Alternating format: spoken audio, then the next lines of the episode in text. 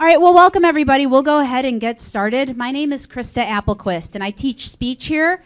And with Valentine's Day being tomorrow, I thought I'd like to have a talk with all of you about our relationship with our phones. And that brings us to today's panel. It's in a relationship with your phones, our emotional attachment to our gadgets and devices. And what I have here is um, some clinical psychologists, some counselors, and some psychology professors who are going to talk to you about how your phone is impacting you psychologically and emotionally. Okay, so during the panel, ironically, make sure your phones are put away and you're fully present for this discussion. Uh, I'll introduce the panelists and then we'll get right to it. And I do want you to know that I am trying to save about 10 minutes at the end for questions. So if you have a question or just something you'd like to comment on or a personal anecdote you'd like to share, please jot it down during the panel and, and, or try to remember it, and then we will pass a microphone around and let you all participate too at the end. All right, so to get started, I will introduce the panelists. We have uh, we have Teresa Hannon, and she is a full-time counselor and associate professor and a licensed clinical psychologist. We have John DeGangi. He's an addictions counselor. Um, and we have Nick Shizas, a professor of psychology and Anna Rogers, a full time counselor and assistant professor in psychology. Okay, so to get started, we are going to just let Teresa Hannon open it up for us. Good afternoon. How are you all doing? I can't see you, so I'm going to stand up because we're talking about connection, right? We're talking about social connection.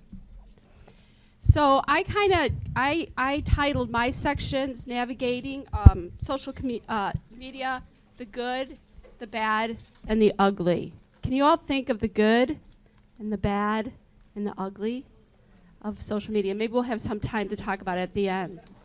Um, and so research has long determined, so we are social animals. Humans are social animals. We, we, we thrive on connection. We, we want connection, right? Right? If you don't see somebody for a few days, you want to talk to someone, right? Somebody that you care about. We want to feel connected. We want to feel a sense of belonging.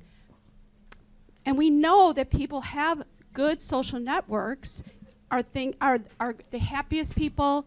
They seem to thrive better. They actually seem to live longer, right?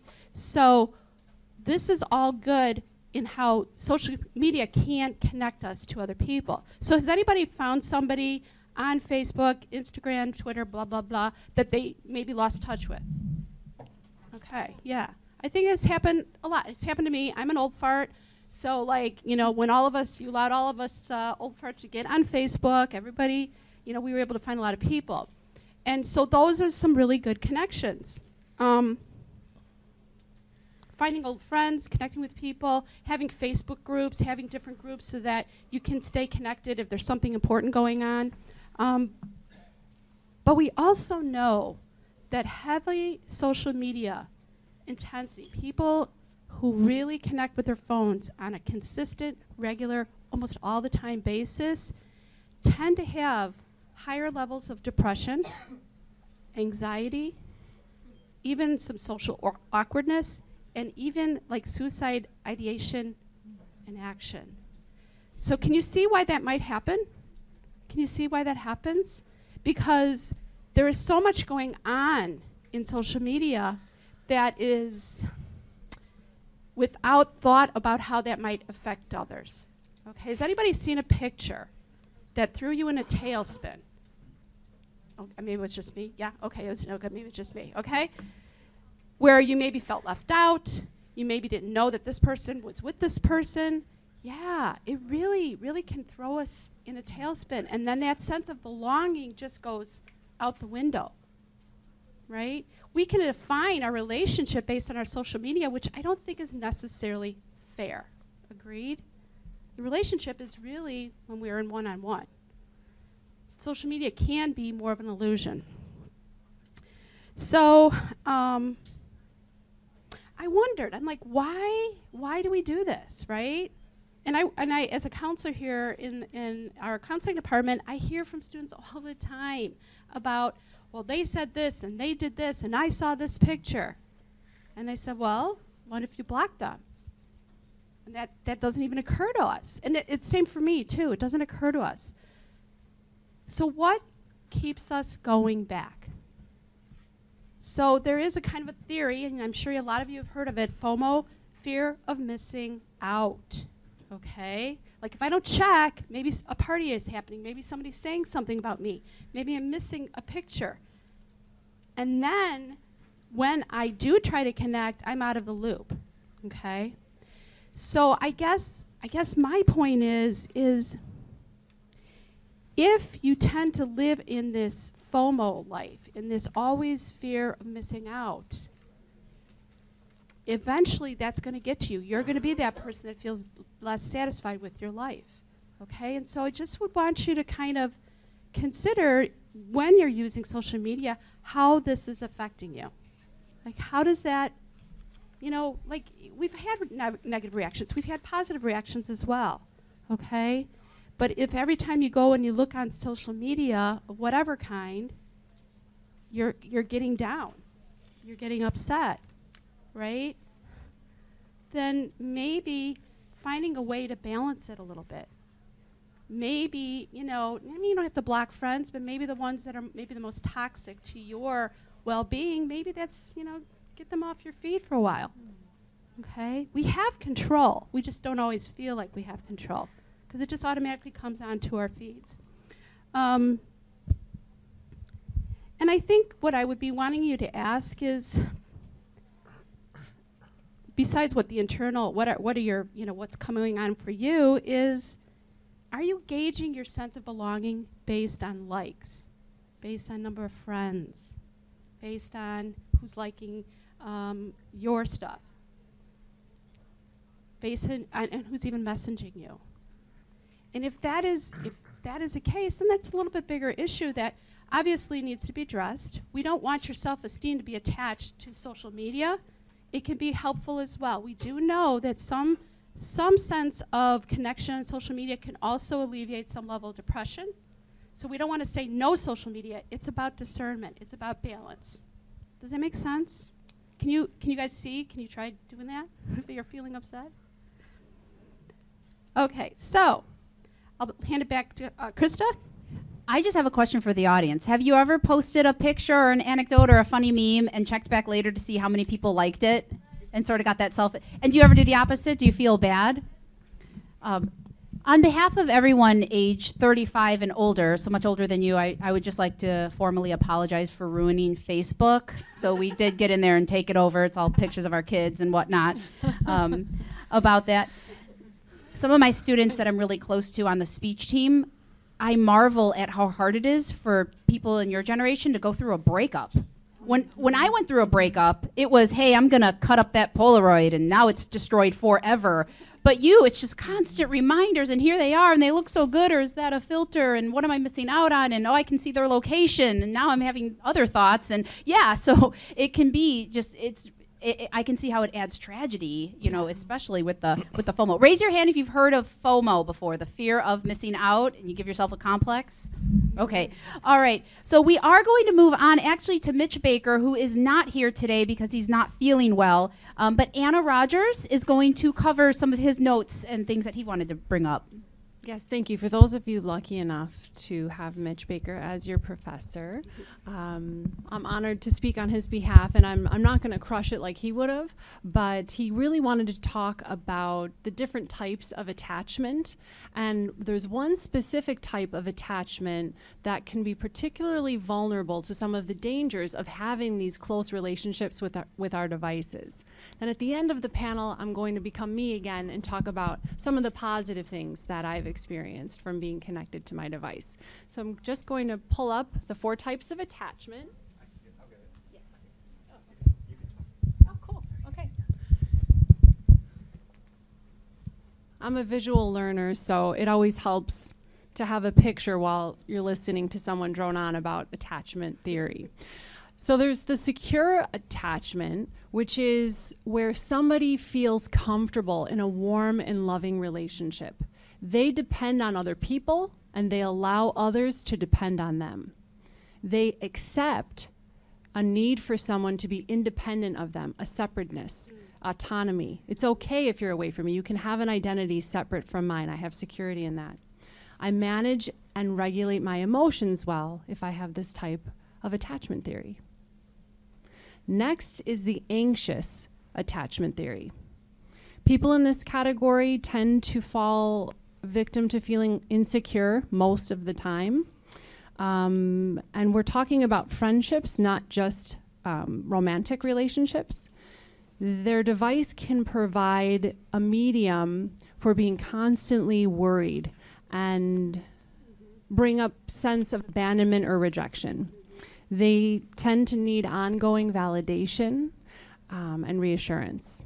So, being left unread, not being liked, not having someone read your story, those are all things that really affect people who fall into this attachment theory differently than the other types. They can be highly emotional and seen as pot stirrers. So, people who get on and make negative comments um, can often fall under the anxious category because truly it's a need to feel relevant, not necessarily that they're a nasty person. Then there's the avoidant type of attachment. These individuals will keep you at an arm's length. They equate intimacy with losing their freedom. So if I become close to you, if I'm engaging in several back and forth text messages, if I'm reading your stories, if I'm posting a lot, that will damper my freedom. It tempers my ability to do what I want. Um, they can appear in control and are great in a crisis situation because they, they have a very narrow range of emotion. So they can disassociate from things fairly easily, which can be a good thing and a bad thing. Finally, there's the fearful type of attachment. Um, these individuals tend to have unresolved issues from the past or traumas uh, that haven't been um, investigated with a helping professional or resolved. They tend to be distant in order to avoid pain. They can also lack empathy. So those individuals may not perceive when when they're behaving on social media or um, by using text messaging or anything like this, they don't perceive the other person's feelings um, accurately. They experience it from a place of wanting to avoid pain and trauma again.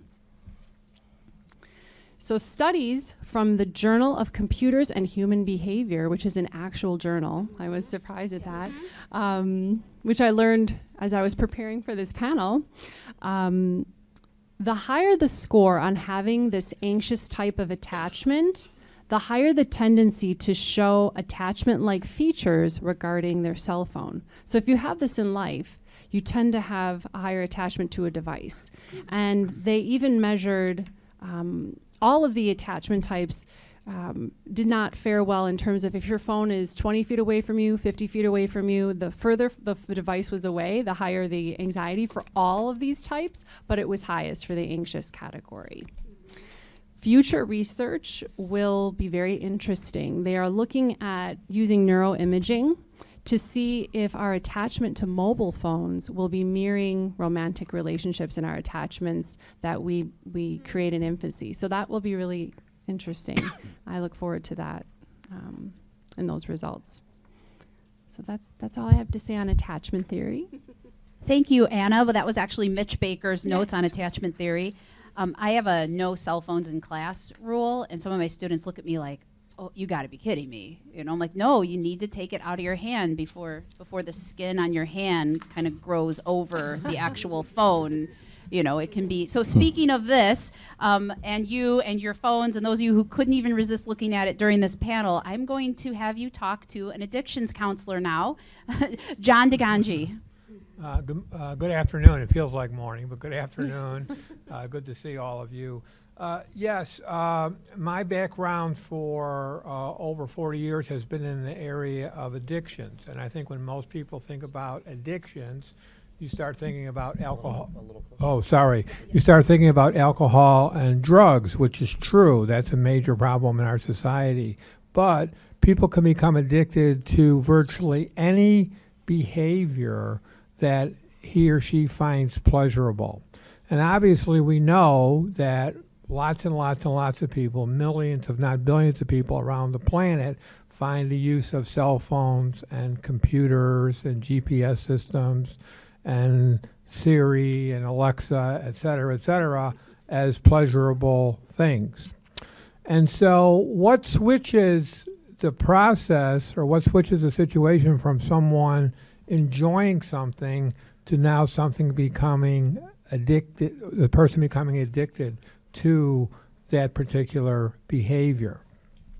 Um, if I can spend a couple minutes or with you going through some uh, criteria as how do we determine is someone dependent or addicted to something. And here they are. Tolerance. What is tolerance? When the person started out doing something and they got pleasure from it, but then they were still doing it so often that that amount of activity was insufficient to give them the pleasure they were looking for and so they just start upping it and upping it and upping it. So now they need to do more and more and more of whatever it is not to feel better and better and better just to feel as good as they felt from the very beginning.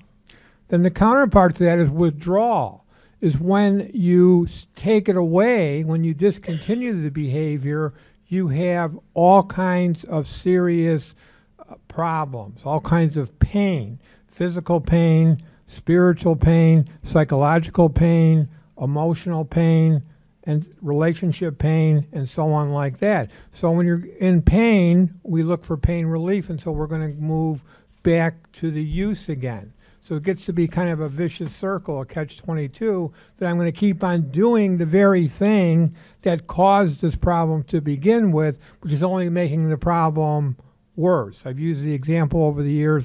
It's like you're really thirsty and there's a glass of salt water in front of you, and so you take the salt water because it's wet, but of course, because it's full of salt, it doesn't quench your thirst, and salt dehydrates it. So now we're only more thirsty than we were before we even even did that um, continued use of the behavior or engagement in behavior in spite of negative consequences. So we can go through a long list of things that doctors are talking more and more about. For example, that the use of cell phones and the use of computers are causing us all kinds of problems in various areas of our uh, physical and psychological lives. Uh, using in dangerous situations. This is one of the biggest things. The texting when people are driving. We are so connected to our phones, we cannot even drive a distance and put the phone down.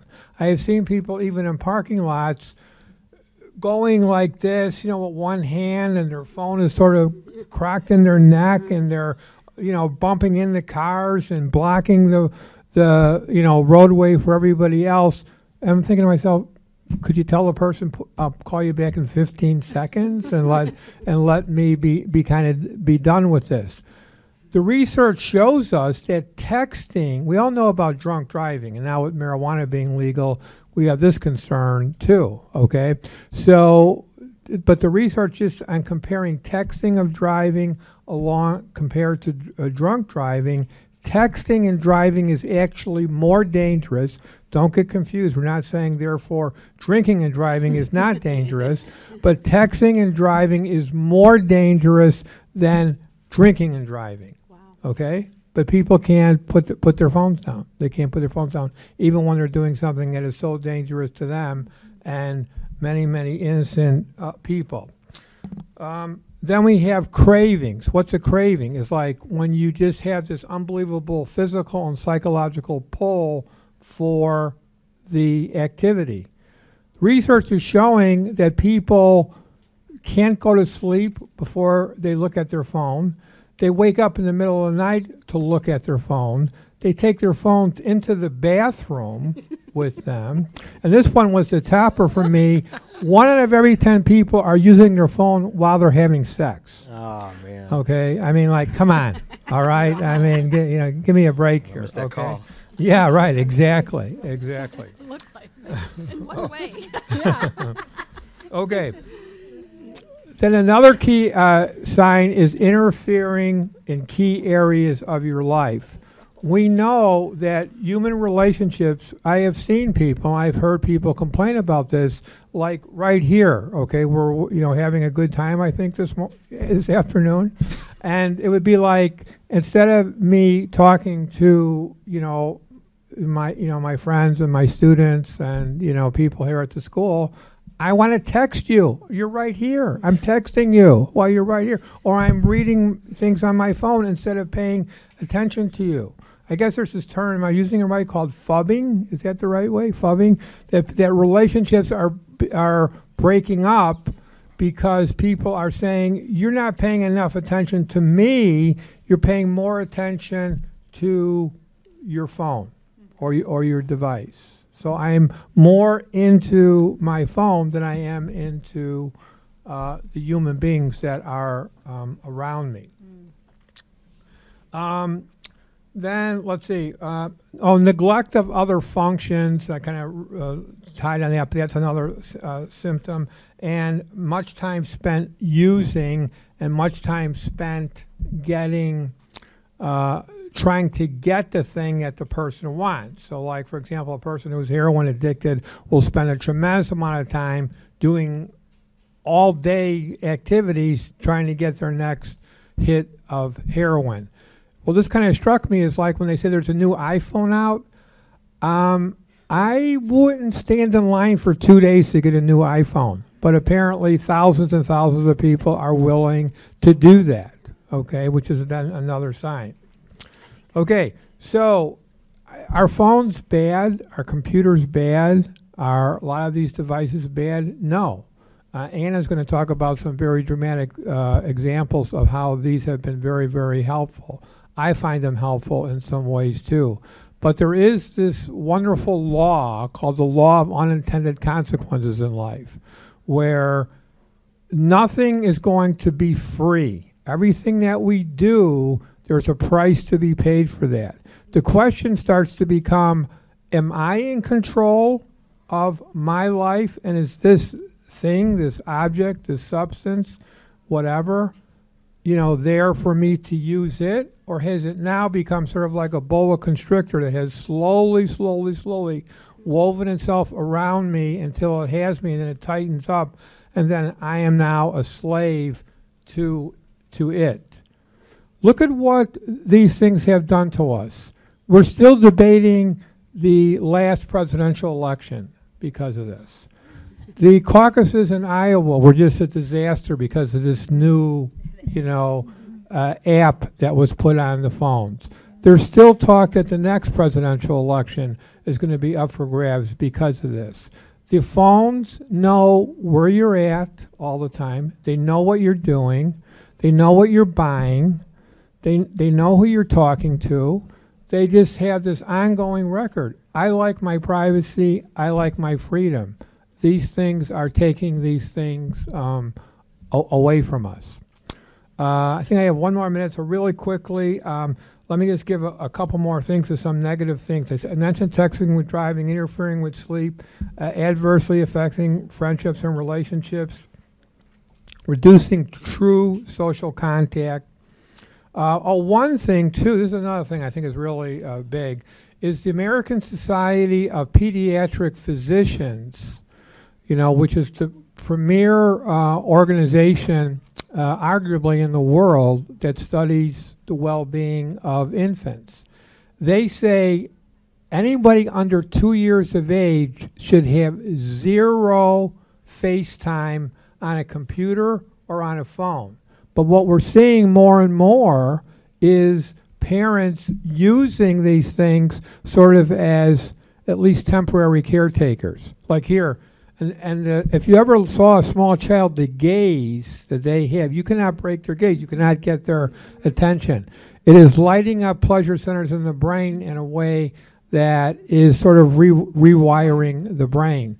Th- this is not a good thing for the long term for our culture and our society.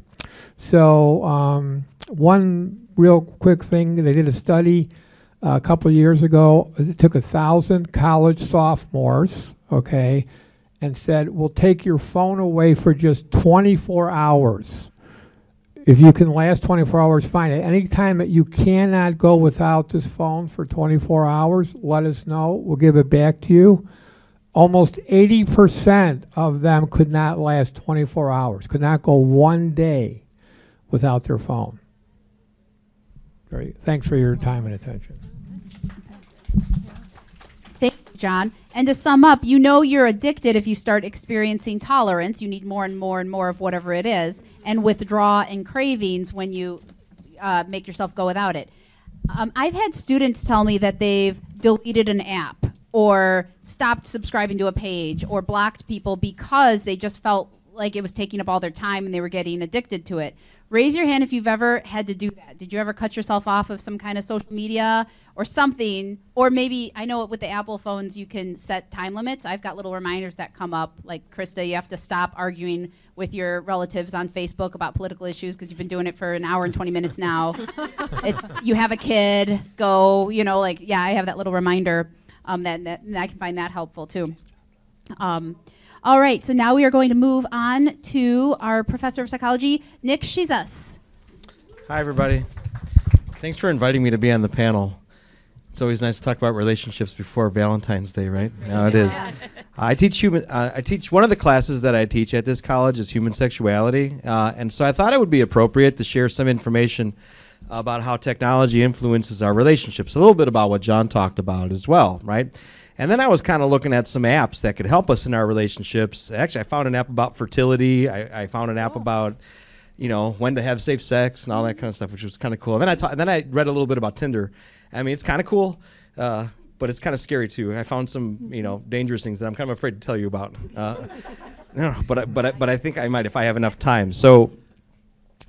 we have time, Nick. Okay. I just made time. Yeah. We're on the edge of our seats, actually. Can technology harm our relationships, right? So,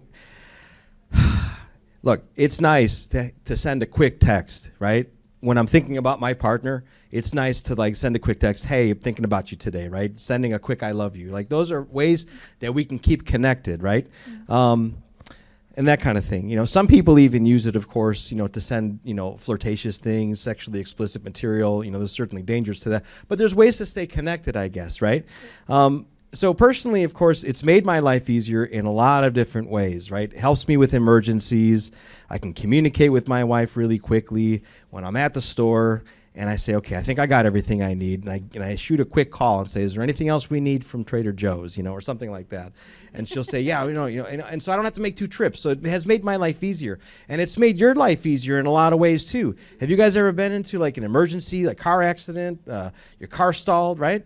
I mean, before telephones, I mean, they were crazy expensive, right? And so you'd have to wait for tow trucks. I mean, so I don't think I could sit here and say that technology hasn't been helpful. It has been helpful. Here's where the problem is, though, folks it's hard to put them down, as John said, right? It's hard to put them down when I get home. It's hard to put it down when you get home. Um, so, when you're at home, when you're in class, when you're with other people that you care about, it is challenging. So, like, I have anecdotal evidence, and I have people tell me all the time, you know, I wish my partner would put their phone down, right? Like they're ignoring me, right? Mm-hmm. I, I, get interrupted all the time. We don't talk anymore. Mm-hmm. And so I have info of what people have told me, but I wanted to look at a couple of research studies to see is there any proof to this, right? Is there data showing that this damages relationships? So check this out. Um, I read a research study 2016. For anybody that's curious, the professors who put this together are called McDaniel and Coyne, like C O Y N E. Um, they wanted to see if distractions affected people's relationships, right? So when you get interrupted by technology, when the phone rings, right? When you get a text message, when you get a call, when you start thinking about things that you want to look up, you know, those things are called, well, they call them um, technoference. That's what they termed it. That's what they called this. Like interference, like interference, technoference, right? And they wanted to see how often this happens and does it bother people.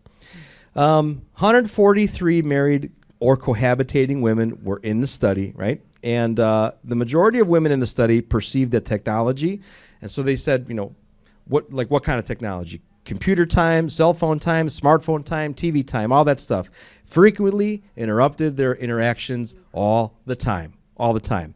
And I and, and then I and then as I read more, like where where are these interruptions happening? They're happening when you're having dinner. They're happening when you're hanging out. They're happening when you're at restaurants. They're happening when you're out together, when you're driving, when you're in bed, and during intimate time, right? Which kind of shocks me. Yeah, as we just heard. Yeah. yeah. Mm-hmm. during pillow talk.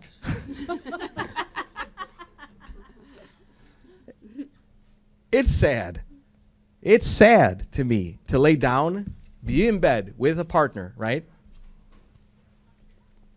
And I'm on my phone, and you're on your phone the whole time while you're in bed before you go to bed. It's even more mind blowing to me, again, like we said, to be with a partner intimately and then to, you know, I, I just don't know how to do it. You know, I don't know how to be intimate with somebody, right? To be feeling these physical things and then be like, you know, and then being on my phone. So I mean, it's it's, it's insulting. I- think what's even even more insulting sometimes is after an intimate activity, the partner goes straight to their phones, right? And you're like, thanks. That feels warm. You know, I, I mean, has it, ha, like, I'm not asking about that last part, but, but has that stuff ever happened to you guys? Like, like when you're with people, do they go on their phones? Are they distracted? Like, just give me a raise of hand. Does it happen to you all the time? The other question is, does it bother you?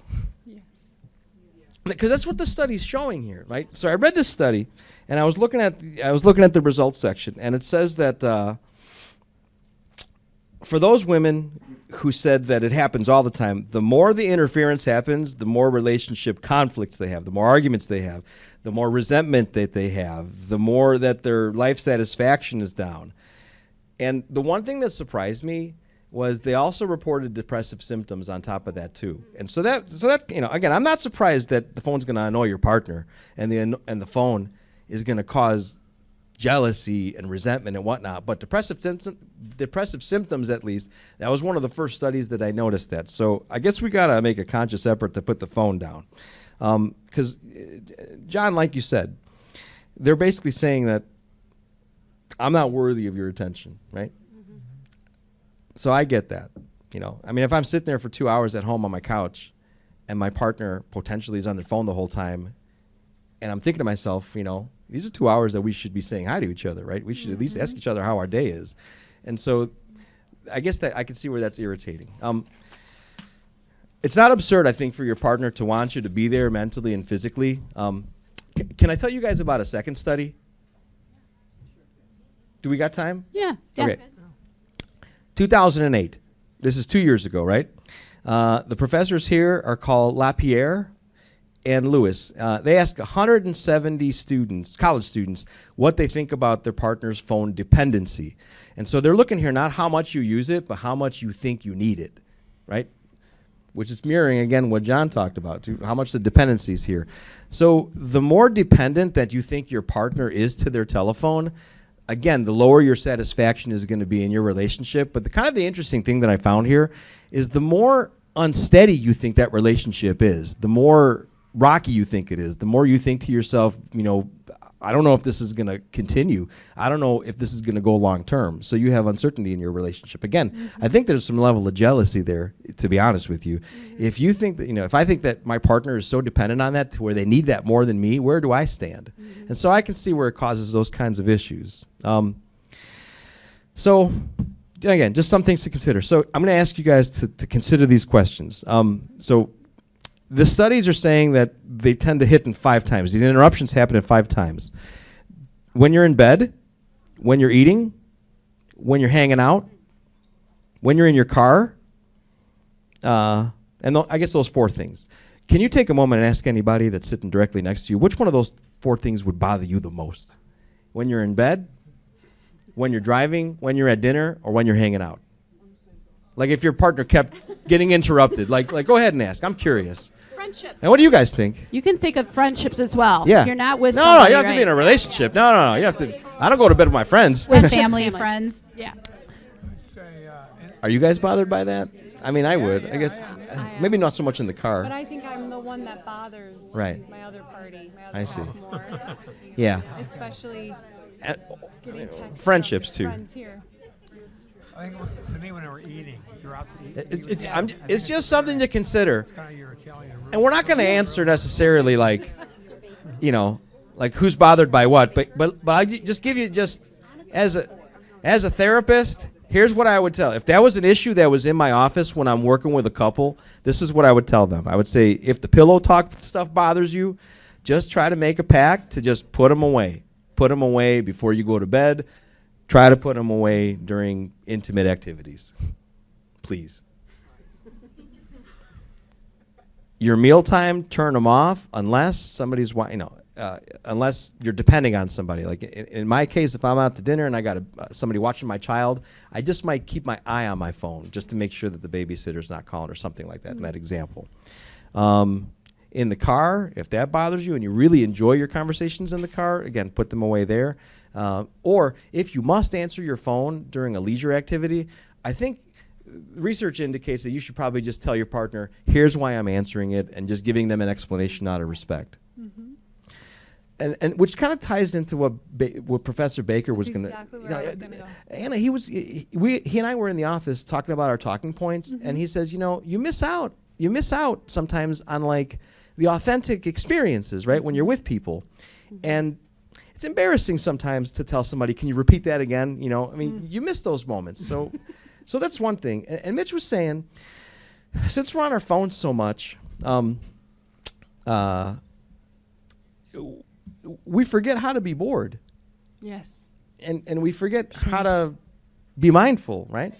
And that kind of thing. And, and he says it's just kind of tough to where you're always kind of connected.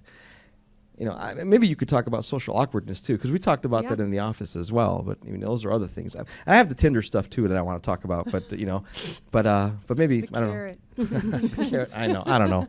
It's not good news I, I, I think you should expound on that a little bit, Nick. on the Tinder, Tinder the stuff, Tinder yeah. stuff. Because. I mean, Yeah. so everybody knows somebody who has it. You know, nobody here has it, but All right. everybody knows, knows somebody. someone, Yeah. knows a friend. Or or Okay. the other Tinder-like apps because there's All so many now. All right, I'm going to tell you what I the notes that I took here. All right, a lot of dating apps, right? Tinder's one of the number one ones. Uh, in my human sexuality course this past week, we talked about how physical attractiveness is one of the major determinants for considering dates, considering people that you're going to be with. You know, and Tinder, I think, you know, hi- highlights that because, I mean, you have to think that they're good looking to swipe right, right? Uh, of course, one of the issues is when they show up, they might not necessarily look like that. Uh, and and and uh, but if you swipe left, and uh, I, I mean, I've never used Tinder. Uh, they tell me it's free. One of my students said, you know, sign up and see see what it's like. I'm like, I don't know, unless you want to sponsor my divorce. Ain't happening, man. You know, no, no. But in all seriousness, if you swipe left, you know, this might you're, you're missing out on somebody who could be your potential soulmate, right? You know, your key person here. So, um, so, so anyway, so I guess with the appearance thing, it could be pretty shallow. The good thing about Tinder is you can meet a lot of people. You can meet a lot of people. It expands your dating pool. There's a lot of cool stuff on people's profiles. You could even find friends to hang out with if you're on vacation and you don't want anything else. I mean, that's those are some of the positive parts about Tinder. Uh, the other thing to know about, you know, and if you're looking to hook up with somebody, right? There's that too. Mm-hmm. Which I think is what it's known for, right? Yes. Okay. Two research studies that I read, one from 2014, one from 2015, right? Says that I don't know if you agree with this, but this is what the data says. Women are more interested in having if women are going to have sex, they're more interested in having sex within committed relationships. Men might be more seeking short-term sex if they use Tinder, right? And women might be looking for more commitment and love. So they're they're using it in different ways. That's what the data says. Do you think that men are more, looking more for hookups and women are looking more for committed relationships? I see a strong no in the audience. Okay. Good point. Mm. So you're saying, Carlos, that women might be using it for hookups too, but the social desirability piece, right, in our society, right, and, and, and the shame, if you will, you know, and that kind of thing, the double standard that exists for women, right? Okay, so maybe that's where the research is coming from, and and so the research is indicating that you just might you find you might find yourself disappointed to know that the partner that you're hoping to find isn't really looking for a long-term relationship, you know, and that kind of thing. Um, so, and, and I don't want to scare anybody. But this is going to scare you. But I too don't know, late. man. Go for it. So I started looking up like you know dangers of Tinder, and uh, I didn't read anything about murders, but one of my students said you could get murdered. But I read more about robberies, and like people create fake profiles. They meet you, they lure you, and then they rob you. Right? I mean, I guess I'd rather be robbed than than be harmed. You know, uh, in other ways. But so.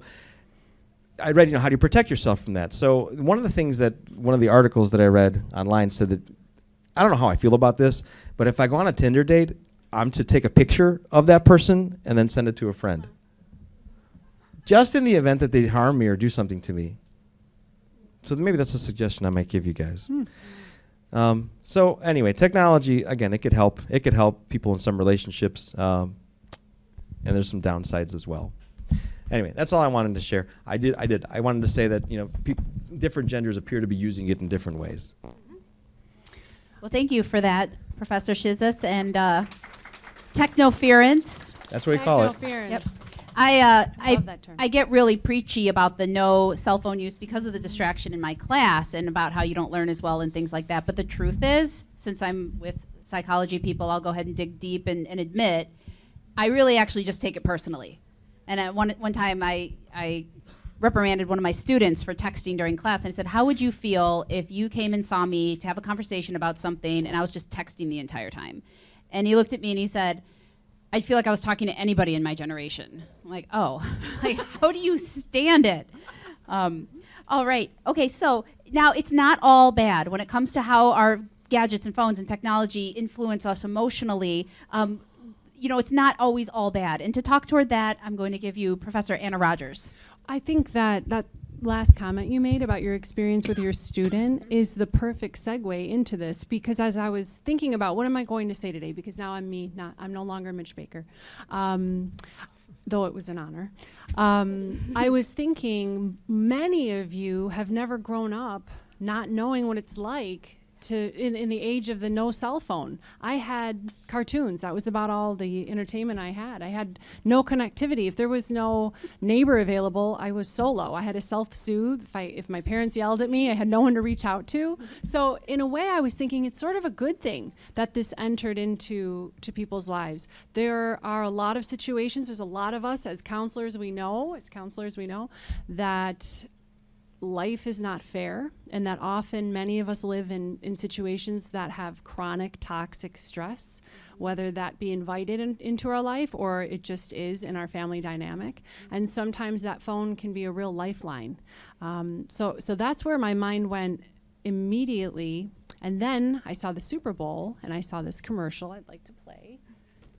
I'm not sure if this is legal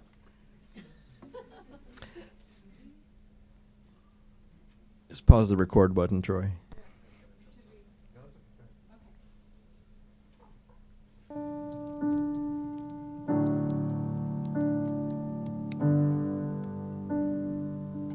This was on the Super Bowl during the Super Bowl. Hey Google, show me photos of me and Loretta.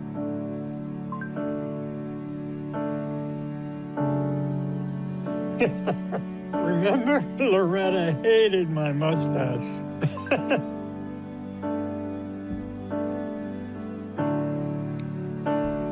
Remember, Loretta loved going to Alaska and scallops.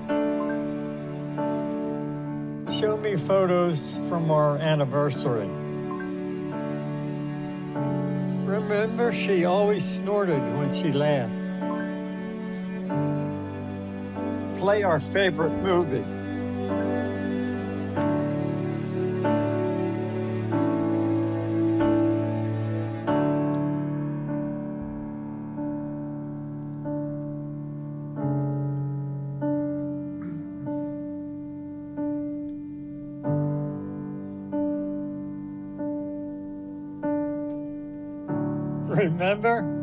Luckiest man in the world. Come on, boy.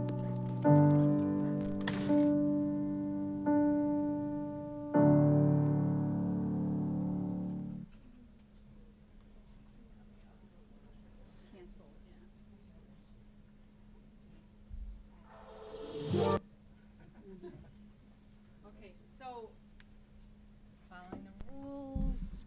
So that commercial elicits a lot of neurotransmitters in my brain. I, f- I get emotional every time I see, I've seen it. Um, and it reminded me as I was looking at my phone and trying to invent what I was going to share with you today, I thought, why do I like you? Why am I in a, in a relationship with you? Why do I spend more time with you than I do s- my children and husband at times? There are days where I am that person. Um, I don't drive and text, but I'm I'm on the phone a lot in my car waiting for my kids to get out of this or that. and the answer that came to me was very much like that commercial.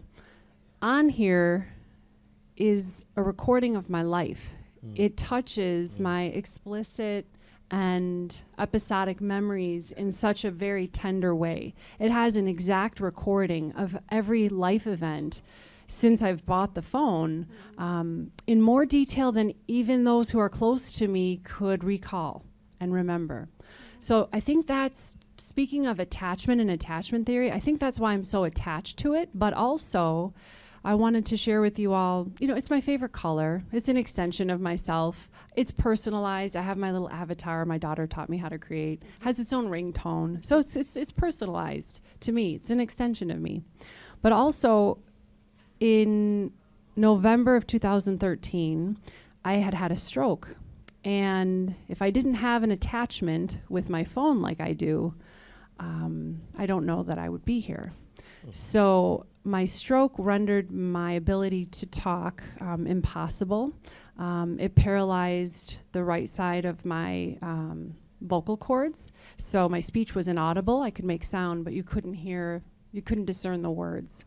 Um, I had involuntary movement that was visually scary. The paramedics arrived on the scene, and when you see fear in paramedic, paramedics' eyes, it's not comforting. So, as a counselor, I was trying to calm him down. And, it and so I began to text him when I was in the ambulance. Um, we'll get through this. And I would show him. He said, Are you on any medications? And just so that it creates um, a visual for you. That's how I sounded. So I could say, I could shake my head. I understood him, but he said, Which medications? How, how do you say, you know, heart? I was, I had had a heart attack prior to this. How do you say any ACE inhibitor or pronounce that mm. even in the English language, let alone when you're immobilized? So I was spelling out my medications, and I saw it comforting him, and he said, How do you feel? And I said, Things feel like they're getting slightly better. Now, that was a lie, but I didn't need him to also have some sort of traumatic event associated with, with our exchange. Um, and as a result, uh, we developed sort of a friendship over time because he said that was the first time he truly felt helpless. He didn't know what steps to take. And he was calling, and, and his hand was shaking. He was calling uh, the ER and telling them I, that I was on, on my way. Um, also, it allowed me to stay in touch with people who wanted to know what was going on. The entire neighborhood wanted to know. I was kind of the resident sick person in the neighborhood, and they knew the ambulance was likely for me. Um, so it was a nice way to to reassure people. I guess my point is, when I look at this, um, I do have a relationship with it. I I have good memories and not so good memories, but it's been with me through thick and thin and it has a recording of now I have medications in my phone so I can pull up in my notes and I can spare myself um, typing things out if I'm rendered paralyzed in any other way. Um, so I just I thought that that would resonate with people because I knew we would be talking about some of the dangers and and how it how it affects some of our vulnerabilities and insecurities, how it affects our brain, um, but it also is very much associated with our our um, memories, and I think it can elicit our happy neurotransmitters. It can our serotonin, our dopamine. Um, seeing a picture, my, my my wallpaper is my children, and this just is is is is an involuntary joy reaction to seeing their faces, and it's a beautiful way to go into a session with a student or to to just face the day. So I wanted to share that with you all because I know there's probably some of you saying, you know, you all didn't grow up with phones and don't understand what this is like. Some of you are of my age or older and, and may understand what I'm saying. Um, but I thought sometimes keeping it real and sharing, being vulnerable, is more impactful than, than some um, journal article. So that, that's basically all I had to share. You know, can I add? Um, that is a great story. I mean, Thank that is a great story. And I, d- you know, as you're talking, I don't think about the the memories that are created and all the pictures. And um, I'm older than most people in the room, but I would be lost if I could not connect to my two grown children who are married and living out of state and living far away. Because I can connect with them. We use Google Duo or Hangouts or whatever is available because I have grandchildren, I have a new daughter in law, and I would be lost if I didn't have that connection. because it's not the same when you talk on the phone. I could see their faces. I could see, I could see my my four month old granddaughter. So that is something that we I do have to honor how important it is. So I just thought I'd like to share that too. I was just going to ask a question, if that's okay. Am I stealing your job? I, I would just, I'm interested in, in, after you've heard what we've had to say today, i- is the audience leaning one way or the other in terms of are these relationships with our devices good? Are they neutral? Are they not so good? Is it a hybrid? Um, could somebody speak to their thoughts? Um, you And may we do have had- a microphone for you in the Right. back. Yeah, raise your hand. I'll come to you. I, I would like to hear from you all too, um, how how these devices have impacted your life. Thanks, Crystal. Hi, um, my name is Crystal, and I think I think that it's a bit, a little bit of both actually. I think that they can be useful and, and helpful, but I think that we should maybe uh, try to curb our use of it at times because it can get in the way of our relationships. So yeah, I think that I think it's a mix of both, pretty much. That technoference, which is the word of the day. Yeah, I love that word. Glad, glad we were able to add that. I, lo- I me too. Is that your turn? No, it's not my term. No, I think it's for uh, me, it's it's like like what everybody said. Like everybody uses them, right? But it's the social media. I think is the problem.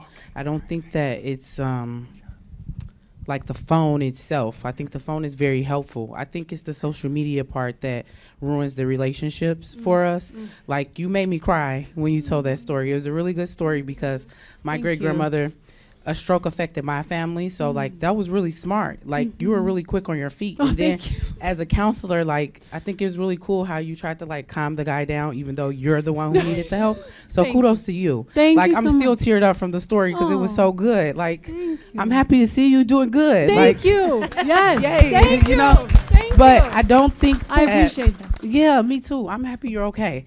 I don't think that it's the phones. I think the phones are great. And I work for Verizon and I see like mm-hmm.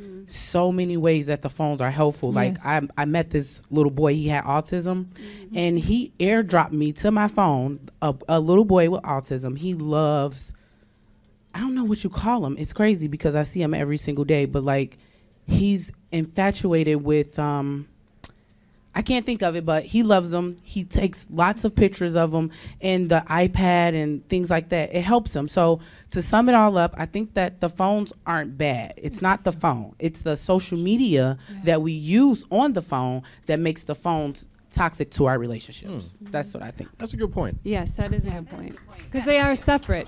Yeah. Yeah. Thank you. Because life on social media is certainly not real life. So Hey, hi. Yeah, I just had a question. As far as like the human brain, does the human brain know that the phone is a device? Like, like um, the old man. Uh, what was her name? Lorena. Loretta. Like, Lorena. Like when she's saying "I love you," does the brain know that that's not Lorena? Because he's like, it's a relationship, right? Like if my girlfriend texts me, if she says it to my face, I'm happy. I smile, right? If she texts it to me, I'm getting that response. So does my brain realize that hey, that's not mm. really her? That's why I can't deny it. Like it's giving me happiness, laughs in movies, whatever I'm watching. Just Absolutely. experience. I think that it, I, I don't want to speak for everybody, but I think that absolutely there are similar neurotransmitters mm-hmm. released and responses, and it does tap into the different pieces of your brain that are connected to your girlfriend um, or your partner mm-hmm. emotionally. Um, the, the research that is now coming out will be looking at how similar our relationships with our phones are to romantic relationships, to uh, relationships with our parents um, from infancy. So I don't know that all of that neuroimaging research is, is out just yet, but you know I, I hope I look forward to it because I, I, I would say Yeah. yes. L- Let me add to like that. Actually, in a lot of cases, the answer is no. That the inventors, the producers, the manufacturers, the retailers, uh, even more than brilliant minds like this of uh, who are on this panel, and Mitch who aren't here, like you know, students of human behavior. I say some of the greatest minds in, in terms of understanding human behavior work in advertising and marketing and public relations. So these things trick the brain into making the brain think that it's quote unquote real. Okay, so even even that commercial, I saw the commercial in the Super Bowl, and I had a really negative, visceral reaction to it, which I think I'm in the minority. And one of the reasons was because uh, the like Google was using personal pronouns, like I'll remember, and people talk to Siri like, "What did she say?" This is not a person. this is a thing. So- Okay, your phone is a thing. Okay, it's uh, your computer's a thing. It's not a person. So no, it, tri- it tricks the Oh, brain to think that something is more real than it actually is. E- Except that I feel our brains wired the same now because our brains are shaped by our, our- our experiences and people who grow up with an iPad in their hand or a device in their hand. They gave my daughter uh, an iPad when she was going into the MRI um, or some some kidney test or something like this. So the, I, I'm not sure our brains are all wired the same as we evolve as a species. And if you have, if you grow up with an electronic device, um, I don't. I, for me, the verdict is still out, and it'll be interesting. And then it's just similar, like as far as like being in an abusive relationship, you know, you come up with the things that are positive, right? So you're telling me all these negative things about the phone, but if I love my phone, you know, it's not going anywhere. So And you, you It's cannot deny, you cannot deny human connection in eye contact, facial expressions, and, and body language. I mean, because how many of us have been asked, how are you doing? And you say, fine, and, but you're not fine, because your body is saying that. Now, if you did that through text, you cannot, you, you can't read. People cannot read you when you say, I'm fine, in a text. So, you know, I, I mean, there's different ways of thinking of this. I don't think there's wrong, one wrong answer, one right answer here. I think that's part of the issue, Right, It's hard to pick up on tone in texts. Yeah. except when it's all capital. Yeah, right. yeah, I've gotten myself in trouble with that. Um, my name is Chance. I wanted to mm. mention, like, I'll be talking to my friend about a subject, and then I'll go on social media like Instagram, and an ad will pop up about what we'll be talking about. So that's mm. where I get suspicious about the phone and mm-hmm. technology because you never know what's going on. Like you mm-hmm. may be aware of what's going on right now, but I feel like it's things are much deeper than what they are on the surface. So No, that's what I wanted you're to correct. mention. You're, No. you're correct. Yes. That's a great point. Pick up, uh, no, I mean, our phones pick up on all of our habits, right? I didn't have time, and I don't know if I was going to talk about it, but I mean, there's this app that I was looking at called Glow, G L O W, that if you enter, it's a fertility app, right? And a menstruation app. And you enter the days when your period starts, you enter the days where your period ends, and you enter your body temperature each day. And it gives you an algorithm over 30 days of like one of the safest days to conceive, one of the safest days where you want to avoid interaction if you don't want a child. I mean, that's kind of helpful, right? I think it is a little bit weird, you know, when it when the alarm goes off, you know, today you should, you know, conceive. Like, okay, what are we doing at nine? You know, no. However, but I'm wondering, like, you know, so so that so my personal information in that aspect, right, you know, might get sold to somebody, right? And so that's where they develop ideas on how our bodies work, right? And so you're right. That, that is the downside to that. The fact, and John, you were talking about how you know we're tracked all the time, right? Yeah. I mean, I kind of like it in some respect because you know, if I was a drug dealer, I guess it's good for the police to know where I'm at and what I'm doing. And if I get carjacked, it's good for them. It's good for the cameras to see that. But on the other hand, you know, we don't know how that they might use all that kind of stuff. So anyway, but you're right. Now, I would like to point out that it is 1.30, so I am going to officially adjourn. Um, however, if you want to stay back and approach the table and ask some more questions to some people as an individual, by all means. But I would like to say thank you for coming. Thank you so much for your support. How about a round of applause? Yes. Thank, you, you for all. your comments.